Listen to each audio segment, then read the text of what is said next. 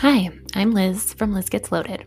That's the money kind of loaded, but this is the show where I sit in my closet, drink wine, and talk about money and anxiety. I have both.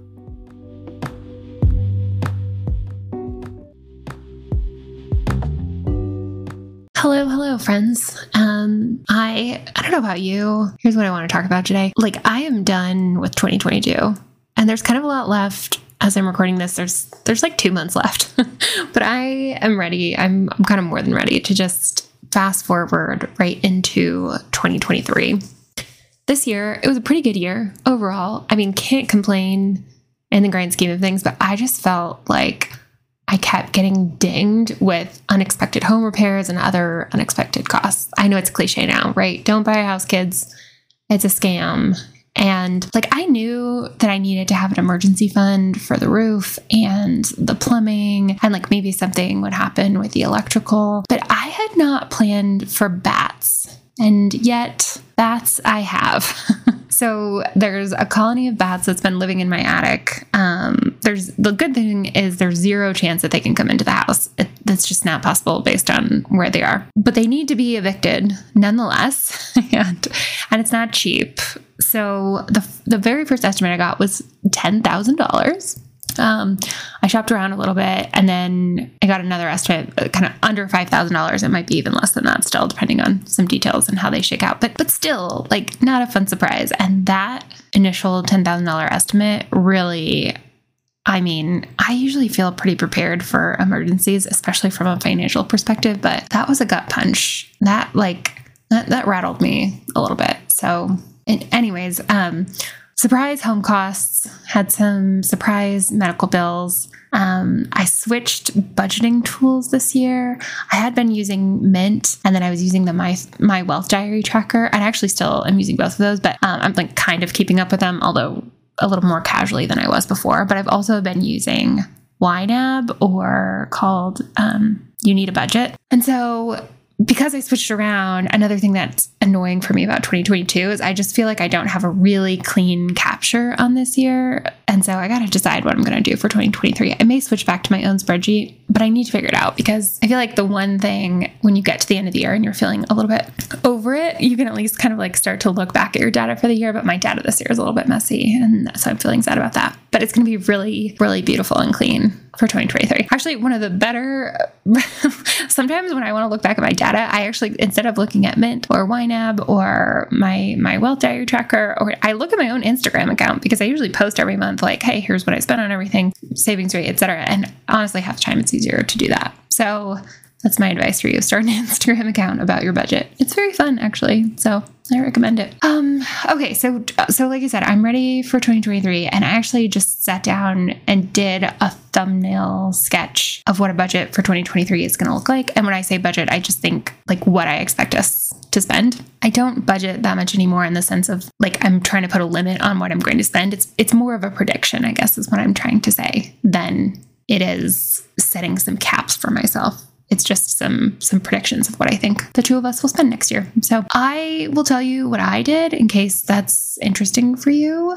Um, I'm sure everyone has their own way of doing it, but when it comes to getting ready for the year and, and wrapping my arms around what's coming, this is what I do. So, first, I just list out what I think our income will be for the calendar year. So, you may or may not have any kind of like bonuses or um, what's it called? Variable compensation at your job. Um, i have an annual bonus but it gets paid out in the next year. So like my bonus for 2022 i know is going to get paid in 2023 so when i'm planning for 2023 i'm thinking about 2022's bonus in that. Does that make sense? I hope it does. So, like when I am trying to list out everything that I think we're going to have incoming in 2023, what I'm doing is calendar year 2023, regardless of like what year that might emotionally or philosophically be attached to.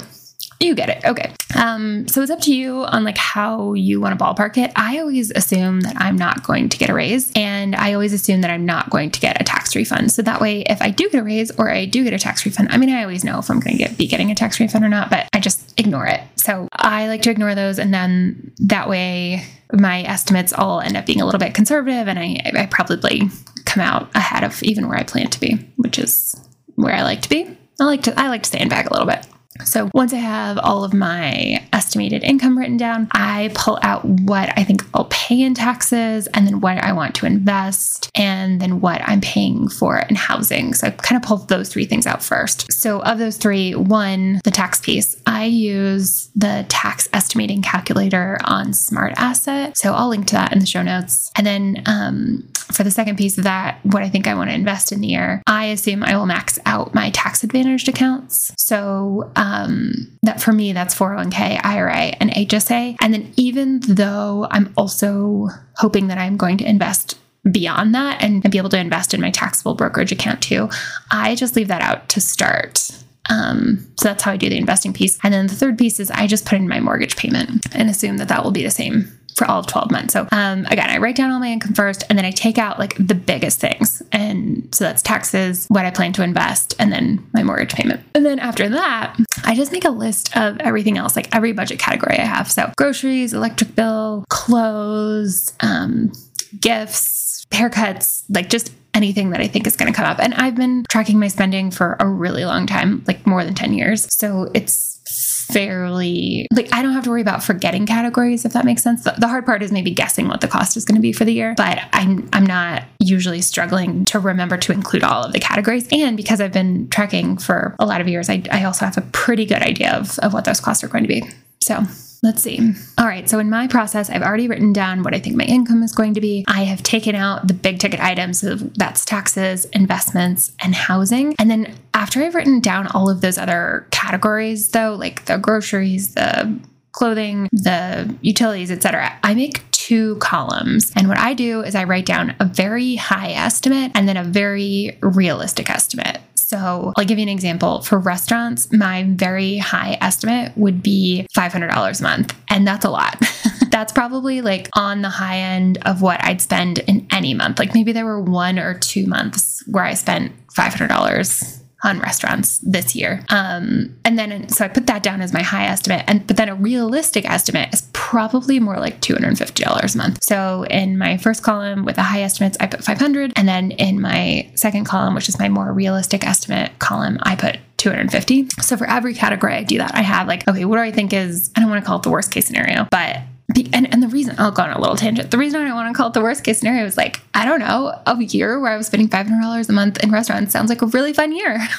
So that's not necessarily a bad thing. Like if I go over my travel budget because all of a sudden there's more opportunity to travel, that's great. So that's why I don't want to call it worst case scenario, but on the the high end scenario and then my realistic scenario. And so I do this all on a spreadsheet and that just makes it easy for me to see what's left over. And that number is what gives me an idea of what I'll be able to invest on top of maxing out my tax advantage accounts next year. Does this make sense? I realize that like this is audio and so I'm just describing a spreadsheet and maybe this is easy to follow. Maybe this is going to be a disaster of an episode, but I, I think you generally get the idea, right? I'm like, here's all my income. Let me take out the things that I pretty much know I'm going to do taxes, investments, housing, and then let me get a ballpark of like what my expenses are going to be. And then what's left over, like for me, that's kind of okay, maybe that's how much I'm going to put into my taxable brokerage this year, or maybe other stuff's going to come up that I'm going to want to use that money for. So that's kind of what I'm doing. Now, obviously, all of this comes with a huge caveat.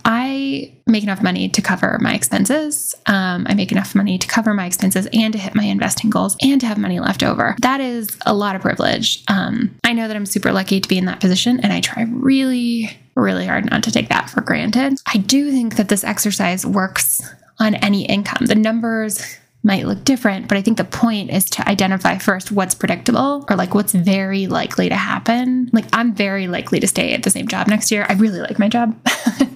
so assuming they like me too, you know, I'm not planning on leaving. I'm not planning on looking around. So it's it's highly unlikely that my salary will go down. And it's highly unlikely yeah it's highly unlikely that they would ask me to take a pay cut. It's unlikely that i'm going to leave or something like that. So um, so that's very likely. I'm also very likely to pay my mortgage. And then i'm more than likely going to fund my 401k my ira HSA is incredibly likely that I'm going to pay taxes. like these are the things that are reasonably predictable. And then once you've identified like everything that's predictable, you're just making a guess on the range for the less predictable stuff. And that's why I like to do a range for those things because you don't want to you know, put down that you're going to spend $100 on restaurants every month. And then you end up, it's averages 125 and you're like, ah, shoot, the whole thing's messed up now and it's not right. So I like to make a range because even though it would be really hard for me to predict exactly how much money I'm going to spend on restaurants, for example, next year, it's really easy actually for me to come up with a range. Like I can look at what it's been historically, I know myself, and and I can come up with a range that I'm almost certain to be to be in between. Anyway, so I do this every year. I, I find it like incredibly satisfying. And for me, I'm someone who struggles with uh, having a scarcity mindset. So, so just laying out like a plan for the year and seeing what's left over, even on my kind of higher end of spending prediction, is really helpful to me in getting past my own anxiety around money and my my own struggles with scarcity mindset. Now, on the other hand, if I went through this exercise and I didn't see money left over, then I would know that I would need to go through and make adjustments and like figure out how I'm going to get things to balance. So, I also find this exercise helpful because I really love looking at my expenses on an annual basis. I really love it. Um, it, it's one of my favorite things. I mean, I think the perspective that you get is just like really wild and interesting. I think when you think of your expenses on a monthly basis, it, it just hits different, I guess, when you start thinking about it on an annual basis. And and the example I'll give you maybe a couple. Um, I for some reason really struggled with paying for Hulu with no ads until I did the math and I realized it was it was literally like $150 a year. And I was like, okay, out of your, you know, the thousands of dollars in your annual budget, $150 a year is nothing. And you're it's completely worth it. When I put it in, into that lens, I find it completely worth it. On the other hand, something that is, you know, however much a month, like we pay a cleaner about um a team of cleaners about 400 I think it's $440 a month. And then oh gosh, I'm to do math on the fly. So that's over 4000 that's probably about $5000 a year. Like i'm like oh okay that's $5000 a year. It doesn't sound that much monthly for something but would i rather have $5000 a year? Like would i rather go on another trip? Would i rather put that money into the stock market? Now i've made the choice that i'm going to spend it on cleaning but but giving it that perspective of what it adds up to on an annual basis or you know over five years how much money that is. I think that that's really helpful. Again that cleaning ends up being assuming my math was right $5000 a year. That would be $25000 over five years. Um, but again going back to that hulu i've really struggled with that. I was like oh, i don't pay $12 a month when you know the black friday deal on hulu is usually $1 a month but then you know, 150 bucks a year. So 700, is that right? $750 for five years? Five times five. Yeah, $750 a month. Excuse me, $750 total over five years. Like if you took your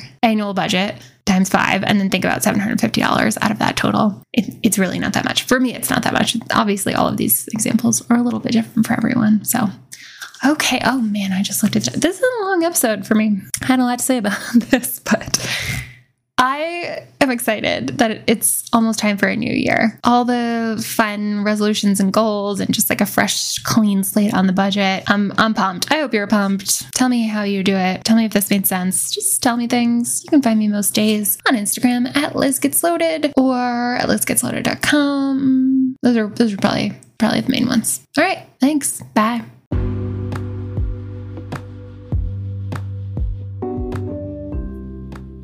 If you enjoyed today's episode, you have a couple options. You could just enjoy that satisfaction quietly and privately, keep it to yourself. But, just an idea, you could also share this with someone else who you think would like it. Just a thought, you do you.